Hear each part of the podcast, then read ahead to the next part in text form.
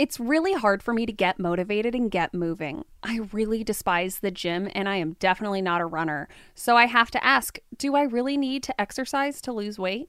No, you don't need to exercise to lose weight, but you do need to exercise to gain proper metabolic function because it's the effectiveness and efficiency of your metabolism that determines your body weight, which is why it's a lot more difficult to stay slim without the gym.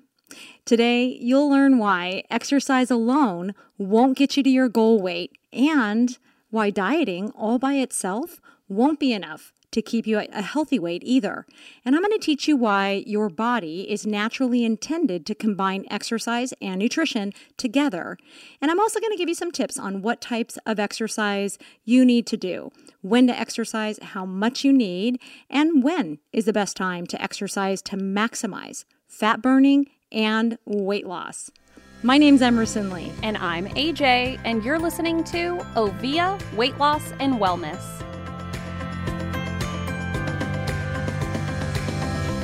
I initially thought that working out was necessary to burn calories or like the excess energy from my food. Basically, like you work out to work off the food you eat.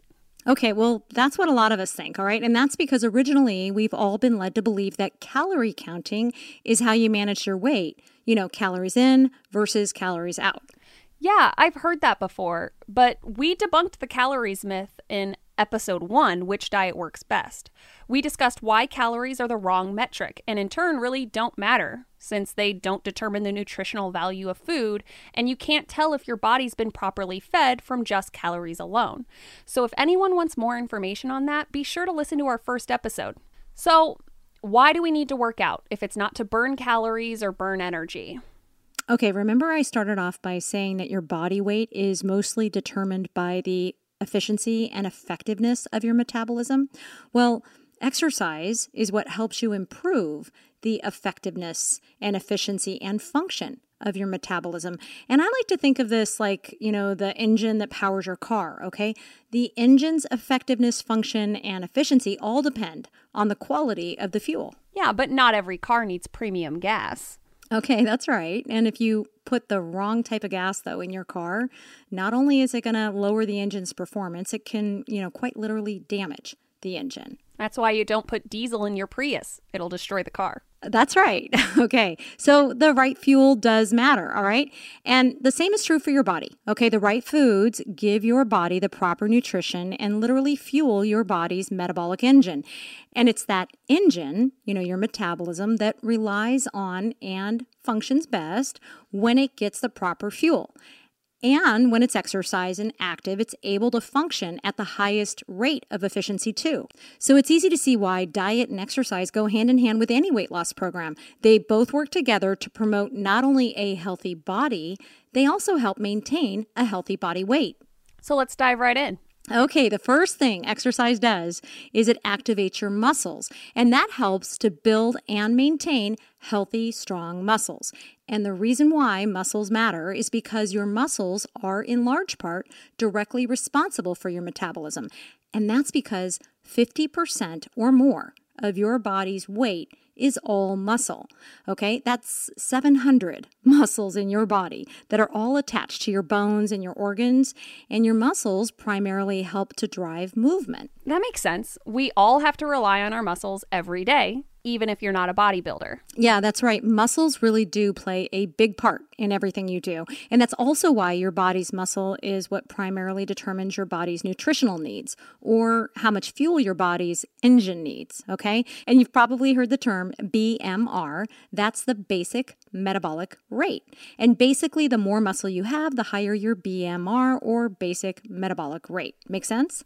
So, is that why men can typically eat more than women? Because genetically they tend to have more muscle mass? Yeah, that's exactly right. Their muscle mass is doing the work, okay? So, men biologically have more muscle mass than women, which means their metabolisms working to burn more fuel at a faster rate. And your metabolism is always running. But even the most active people aren't constantly exercising. Yeah, that's true. And in statistical terms, you know, on average, most people spend at least 60% of their time at rest, okay? And even while resting, your metabolism is still working. It's still fueling your body's muscles, okay? And that's exactly why, if you want to continue to improve your metabolic engine and your BMR, then you need to continue to work to improve your muscles' size and vitality. Does this mean I need to go to the gym and start getting ripped then? no, just exercise, okay, and get moving. Basically, activate your muscle, all right? And the good news is, you know, all you really need to do is something simple like walking. Cool, because like I said, I don't like the gym. Okay, and I have a lot more information on how all this works, and I offer my members a more scientific explanation in a few videos, okay, where I explain how your muscles and movement activate fat loss and help improve your overall metabolic health, okay, and a lot more too. Yeah, our membership is open to anyone and everyone at any time. So if you want more information, you can start with our free course, How Weight Loss Works, or you can join as a member right away today at ovviawellness.com. That's O V V I A wellness.com. Thanks, AJ. And before we leave the topic of muscle and how your muscle health really helps to determine your body weight, I want to emphasize a few more key points, okay? I'm sure you've heard the saying, use it or lose it, okay? Well, you do want to use your muscle so that you don't lose your muscle. And that's because over time, our muscles age and they shrink, okay? And if they're not active, they also become weak and less vital. Okay, so if I don't exercise or do any weight training, my muscles will naturally weaken and shrink? Yes, and that's because inside of our muscles cells, we all have mitochondria. Okay. And the easiest way to think about this is to imagine these little muscle cells as little towns or cities. Okay. And the mitochondria are the people who live in the city. And the way you make your city grow and become more vibrant and vital is to increase your city's population. So you do this by creating more jobs. Okay. So basically, if you increase your workout routine, you're creating more work for your mitochondria to do, and in turn, attracting more workers and building up the city's population or total number of mitochondria. Okay, that makes sense. But why do I need this population of mitochondria? Well, the mitochondria help boost your metabolism and your body's energy and strength at a cellular level all depend on strong and active muscles. And it's the mitochondria that help boost the cellular energy and vitality of your muscles. Okay, so I have to exercise. I get that. But it always seems like once I get more active, my appetite increases as well. Okay, well, I'm glad you brought this up because it's not something that you're imagining. It's real. Your appetite does initially increase, and that's because of leptin. It's one of your metabolic hormones. You see, leptin operates as the mayor of your city who manages your appetite and your fat stores. Now, this mayor doesn't like change, okay? He's grumpy and he's resistant, and his job is to maintain your appetite and your fat stores, okay? So when you start to increase your activity, and you start to drain those fat stores, leptin notices that the energy from your fat stores is being depleted. So he notifies the brain to increase appetite, to get you to eat and replace the fat that you just burned. That goes along with what you've said in earlier episodes about the body constantly working to maintain. I want to lose the fat, but my body is used to it and thinks it needs to hold on to it. Right. Well, that's the initial problem. Okay. Leptin doesn't know any better. All right. You see, leptin thinks that the stored fat on your body is intentionally there and that you've been saving and storing that extra fat as energy that you're depending on in the future. Okay. And leptin doesn't realize that you want to lose it, all right, and that you'd love to get rid of all that excess stored fat. And that's why when you start an exercise program to lose weight, your appetite will initially increase, okay? And it's going to send that false signal that it needs more energy. Wow. Okay. So, how do I let leptin know I want to let the fat go. I know. well, remember how we just talked about mitochondria? Well, once you build up a healthy population of mitochondria in your muscle cells, these cells help to improve the signaling between your metabolic hormones like leptin and your brain. Okay. And this means the signal leptin sends the brain will improve to allow the release of the excess stored fat. Okay. And then your appetite and hunger signals will normalize and your metabolism will start to operate overall more effectively and efficiently too. So, what you're saying is once you build a strong and well populated city, even the most resistant of mayors will end up cooperating. Yes, absolutely. okay. So, how long does this take? Well, every body, every body is different, okay? And everybody's muscle mass and muscle health is different too. So this means that there isn't any set rule, okay, other than to say that the benefits of exercise basically accumulate over time. And the benefits of exercise also take time, okay? Muscle growth and cellular restoration, they don't happen overnight. They happen over time, which means consistency over time is key. So you're saying there's no set time frame. That's right. You simply need to be patient, persistent, and consistent. There has to be something I can do in the meantime to curb that excessive hunger, though. Okay, well, the hunger that you feel after a workout may be exaggerated and it may not even be real at first, okay? So let me give you a quick solution. Before you eat, stop and think when was the last time I ate a balanced meal? All right. If it was more than three to five hours ago, the hunger signal is probably real. Okay. But if you're not quite sure, hydrate and slow down. Okay. So this means that you want to drink water during your workout and then continue to drink more water after your workout too. Because hydration is a great way to help satisfy what I call decoy hunger signals. Okay. And that's because if the hunger isn't real, the water will go ahead and take it away and it satisfies it and it snoozes or delays the hunger. And if the hunger signal is real, what happens is it will reliably persist, which means that it's going to return and increase and become more disruptive and more intense. Does that make sense? Yeah. So if the hunger persists, it's real and you should eat something. Yes. And you do want to make sure to eat a balanced meal, okay, that's meeting all of your body's nutritional needs for fiber, protein, and healthy fat. And I do also want to add one more thing regarding hydration. Okay, you want to make sure that you're not hydrating with anything that includes sugar or fructose or added sugar. Right, which you covered in our last episode. So if you haven't already, check out our last podcast episode on drinking and sugar. Yeah, because that's where I help you understand why you don't want to fuel and hydrate with sports drinks of any kind or any kind of sugar. Yeah, I got that message loud and clear in that last episode for sure. Okay, that's great. so I think that this is a nice place to segue into talking more about what type of exercise you need to do and how much. Yes, it is a struggle to get me to go to the gym for an hour a day. So I want to know what can I get away with? I like how you asked, like, what can I get away with? Like, you're talking about the bare minimum, right? Yeah.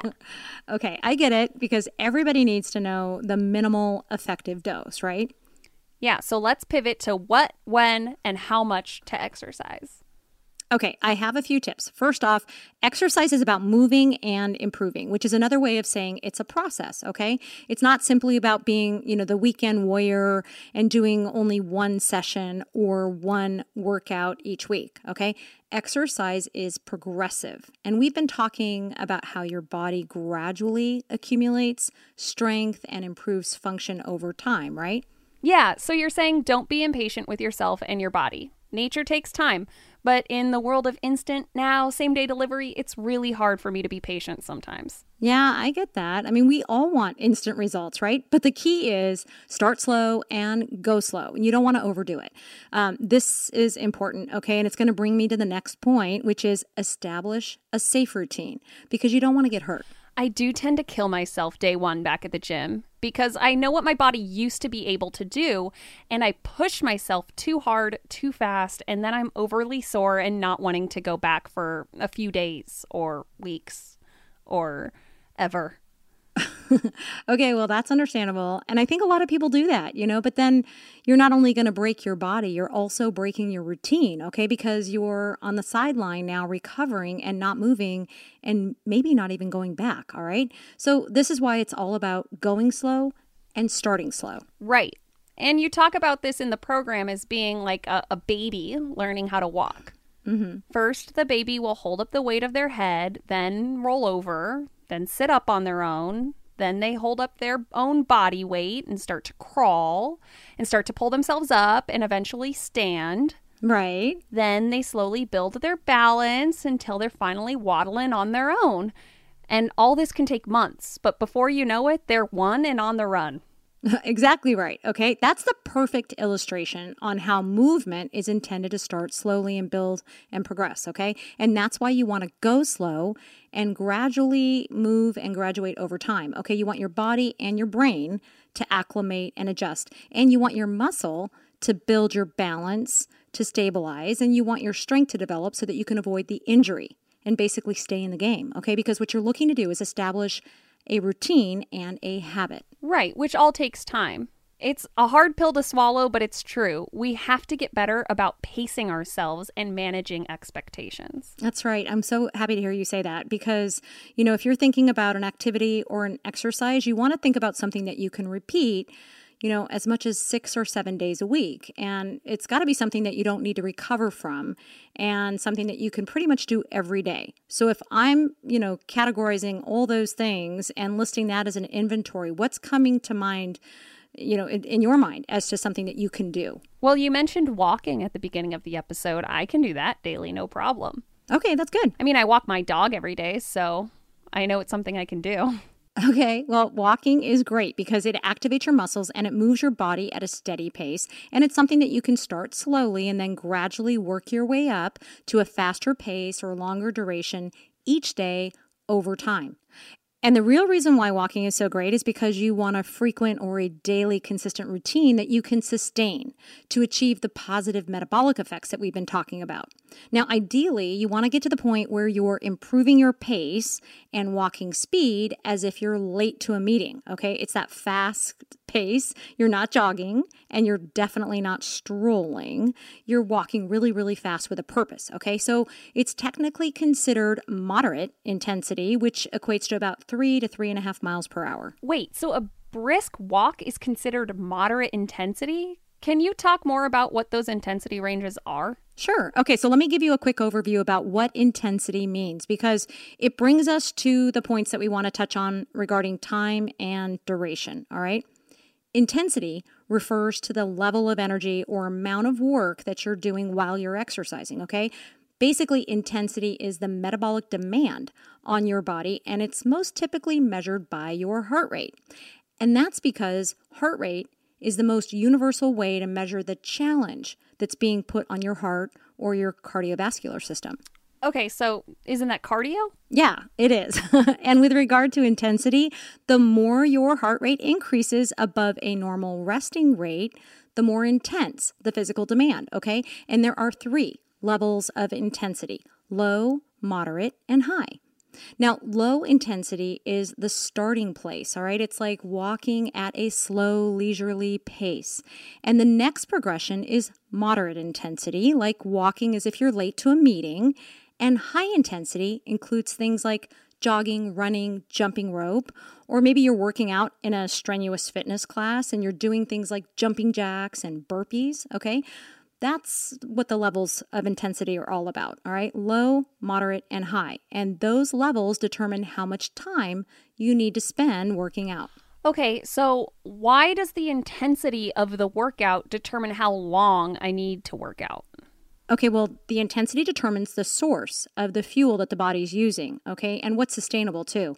For example, high intensity exercise needs a quick source of energy like carbohydrates, which deplete and run out really quickly, and you're also not able to maintain or sustain high intensity for a long period of time. Moderate intensity, okay, it's not as fast and demanding, so you know your body's able to then recruit the fat on your body for fuel and it slowly pulls the fat off the body and it depletes the fat stores for energy. All right. And that's why if it's your goal to lose body fat, then you're going to want to work out for a longer amount of time at a moderate pace so your body has a chance to deplete those fat stores. Make sense? Okay. So you're recommending moderate pace walking like I'm late to a meeting. Yes. So how much time do I really have to be out there walking at a moderate pace to burn some fat? Okay, well, according to the World Health Organization and the U.S. Department of Health and Human Services, they both agree that substantial health benefits require at least 150 minutes to 300 minutes of moderate intensity exercise each week.